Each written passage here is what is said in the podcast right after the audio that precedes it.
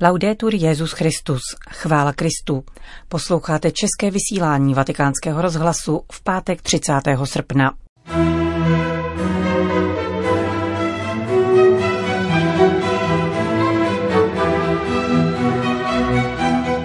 Papež František se v příštím týdnu vydá na šestidenní apoštolskou cestu do Afriky. V dnešním videoposelství zdraví obyvatele Mozambiku.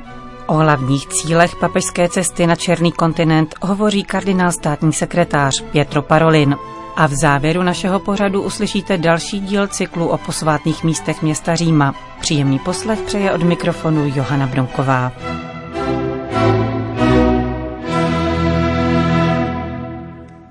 Zprávy vatikánského rozhlasu. Vatikán. Příští středu 4. září se papež vydá na šestidenní apoštolskou cestu do Afriky, kde navštíví postupně Mozambik, Madagaskar a Mauricius. Jako obvykle oslovuje předem papež obyvatelstvo zemí, kam zavítá prostřednictvím tamnějších sdělovacích prostředků. Dnes bylo v Mozambiku odvysíláno videoposelství určené tamnějším obyvatelům, které papež František oslovil portugalsky.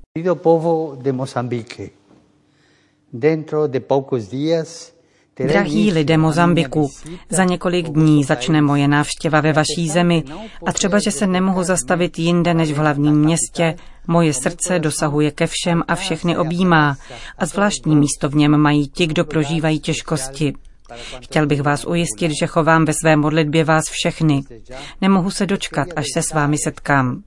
Z díky jsem přijal pozvání pana prezidenta a svých bratří biskupů.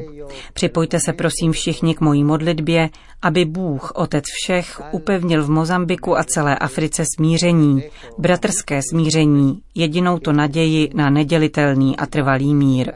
Bude mi potěšením sdílet se v této věci přímo s vámi a také spatřit růst sedby svého předchůdce, svatého Jana Pavla II. Tato cesta mě dovolí setkat se s katolickou komunitou a utvrdit ji v dosvědčování Evangelia, které učí o důstojnosti každého muže a každé ženy a nabádá nás, abychom otevírali srdce druhým, zejména chudým a potřebným. Drazí bratři a sestry, vím, že moji návštěvu mnozí z vás připravují svojí prací, jakož i svými modlitbami a z celého srdce vám děkuji. Vyprošuji vám a vaší zemi boží požehnání a ochranu naší matky, Panny Marie. Brzy nashledanou.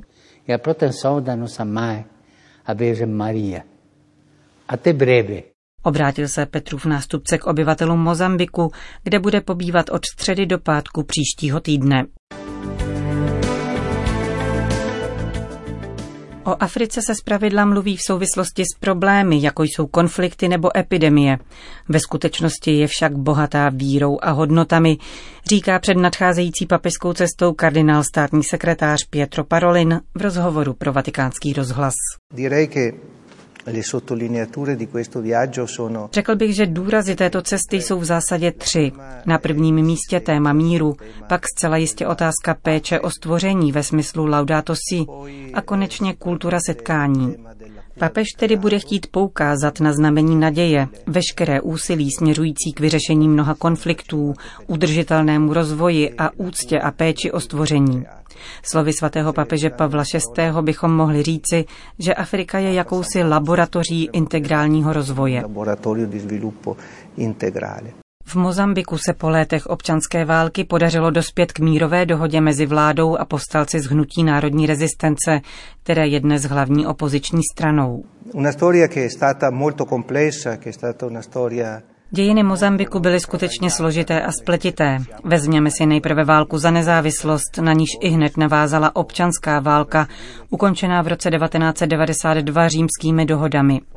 Nestabilita však pokračovala, konflikty se vlekly dál. Díky dobré vůli zúčastněných stran se před nedávnem dospělo k nové mírové dohodě. Církev samozřejmě v této situaci mnoho vytrpěla. Nyní došlo k pozitivnímu vývoji, k uznání role církve, náboženské svobody a projevila se také vůle k míru. Myslím, že papež podpoří právě důležitost dialogu obecně, ale především s odkazem na tuto situaci v zemi. Podpoří dialog vedoucí k upuštění od logiky zbraní a násilí jako metody řešení konfliktů. Další etapou cesty papeže Františka do Afriky bude Madagaskar, kde najde chudou církev sloužící chudým. Katolíci tam tvoří asi jednu třetinu obyvatelstva. Země trpí odlesňováním a suchem, ale také politickými krizemi. První výzvu na Madagaskaru představuje situace mládeže. Jde totiž o zemi, která musí nabídnout příležitosti k růstu a budoucnosti pro mnoho mladých. Druhou výzvou je chudoba, překonání hlubokých rozdílů mezi nemnoha majetnými a naprostou většinou obyvatel v situaci nouze. Věřím, že papežská návštěva bude impulzem pro hledání vhodných prostředků v tomto smyslu. Také tamní církev je chudá, ale zároveň sehrává důležitou roli, zejména prostřednictvím asistenčních institucí, výchovných a vzdělávacích zařízení. Chce být znamením naděje pro obyvatele této země. I v tomto případě papež přijíždí upevnit a posílit toto snažení ze strany církve. 9. září se papež odebere na Mauricius, který je historickou křižovatkou národů. Polovina tamního obyvatelstva vyznává hinduismus, na druhém místě jsou katolíci a necelá pětina se hlásí k islámu. Papež se bude zaměřovat na podporu kultury setkání, pokračuje kardinál Parolin. V případě Mozambiku se týká soupeřících politických sil. Na Mauriciu spíše skladby populace, která je multietnická, mnohonáboženská a multikulturní. Tento aspekt setkání růzností, na které jistě papež upozorní, se tu týká především překonání všech forem diskriminace, například přijímání migrantů, kteří přicházejí hledat lepší život. A pak jde o dialog mezi náboženstvími, který by měl sloužit rozvoji spolupráce, pomáhající řešit problémy společnosti a světa obecně. Říká vatikánský státní sekretář kardinál Pietro Parolin. Za sebe pak připojuje dvě hlavní línie v přístupu k problémům černého kontinentu.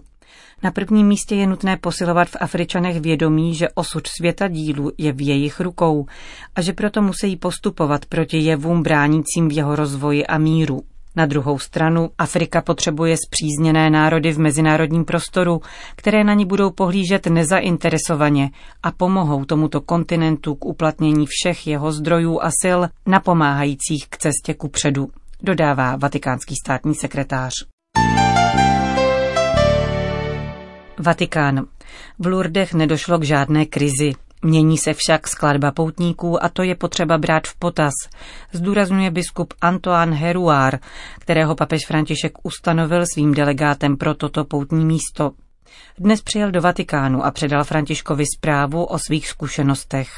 Biskup Heruár zdůraznil, že dva měsíce strávené v Lurdech ho nadchly.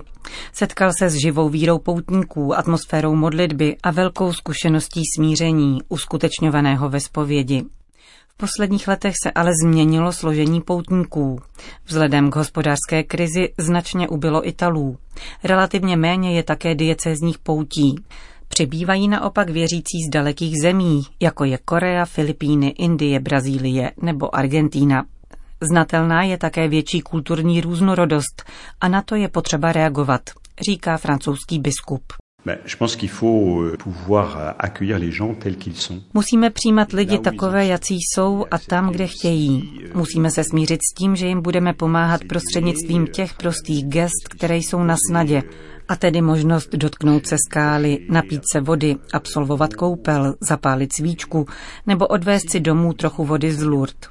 To všechno jsou znamení, symboly, prostředky, které vyjadřují něco hlubšího totiž důvěru lidí k paně Marii a jejím prostřednictvím také k jejímu synu. Maria totiž vždy vede ke Kristu.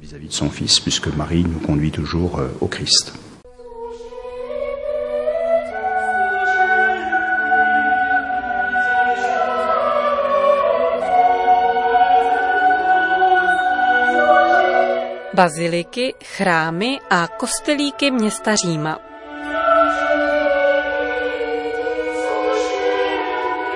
V minulém díle našeho cyklu jsme se naposled zmínili o chátrání vatikánské baziliky v dobách avignonského papežství.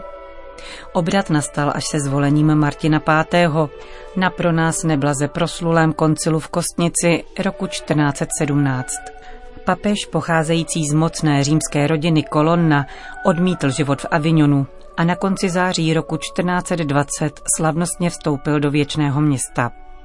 Léta jeho pontifikátu přinesla první vlnu zájmu o všechno umělecké a ideální v duchu obdivu k zašlým dobám, jinými slovy vlnu renesančního humanismu. Z významnějších děl této poslední epochy existence staré konstantinovské baziliky připomeňme bronzovou bránu od významného teoretika i praktika architektury Antonia Averlína, řečeného Filarete. Brána objednaná před polovinou 15. století papežem Evženem IV. nebyla později vykázána mezi muzejní kousky. Po ukončení stavby nové baziliky byla opět vsazena do hlavního vstupu. Z historického hlediska je pozoruhodná také tím, že zobrazuje dvě události z doby svého vzniku. Florenský koncil, který papež Evžen IV. svolal v roce 1438, aby jednal o spojení západní a východní církve, a korunovaci Zikmunda Lucemburského, k níž došlo 31. května 1433. Po této 22. z celkového počtu 23 korunovacích říjských císařů následovala už pouze korunovace Friedricha III. Habsburského v roce 1452. Zikmund byl synem Karla IV. a jeho poslední manželky, Alžběty Pomořanské, která byla rovněž v bazilice korunována na císařovnu v roce 1368. Na českého krále se nechal korunovat v Pražské katedrále už 28. července 1420, navzdory porážce, kterou od husického vojska utrpěl o 14 dní dříve na Vítkově. Za krále ho však uznala pouze šlechta na Moravě, ve Slesku a Lužici. V Čechách se dočkal přijetí až roku 1436, pouhý rok před svou smrtí.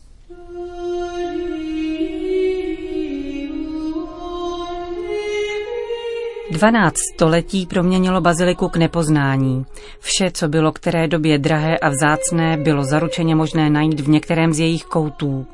Nešlo však jen o drahé mramory a sochy, látky, goblény a bohoslužebná roucha ze vzácných materiálů. Kam oko pohlédlo, stál nějaký oltář, nejen v kaplích, ale i při sloupech baziliky. Počet oltářů daleko přesahoval stovku. Samotná stavba byla obložena kaplemi nejrůznějších forem a určení. Poutníci se však v bazilice neúčastnili pouze mší, kterých bylo možné sloužit současně i několik desítek. Ke svatému Petru se putovalo také za významnými relikviemi. Jejich význam pro středověkého člověka snad lze přirovnat k významu správně definovaného axiomu pro novověkého vědce. Jejich dotyk však pro náboženského člověka jistě nebyl jen dotykem prstu nevěřícího Tomáše. Patřili do jeho kosmu, byli jedním z důležitých kamenů jeho porozumění božímu univerzu. Co se dnes může jevit jako morbidní zájem, bylo pro naše křesťanské předky méně posedlé hrůzou ze smrti, ujištěním o společenství svatých a o dějinách církve, ústících do velkolepé věčnosti. K nejvzácnějším z relikví uložených v bazilice patřila na prvním místě od 8. století Veroničina rouška, takzvané Volto Santo, svatá tvář, kterou podle tradice zanechal Kristus na plátně při své cestě na Kalvárii. Až v 15. století, na Prahu novověku, získala bazilika další dvě vzácné relikvie. Svaté kopí, zvané též Longínovo kopí, podle v apokryfech zachovaného jména vojáka, který probodl Kristův bok. Po dlouhé historii se kopí dostalo z doby Konstantinopole do Říma až roku 1492. A konečně hlavu svatého Ondřeje, Petrova bratra, kterou papež Pius II. získal po dobytí Peloponézu Turky.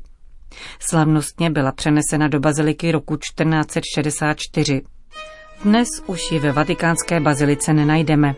Papež Pavel VI. je totiž roku 1966 věnoval městu Patraso, kde svatý Ondřej zemřel.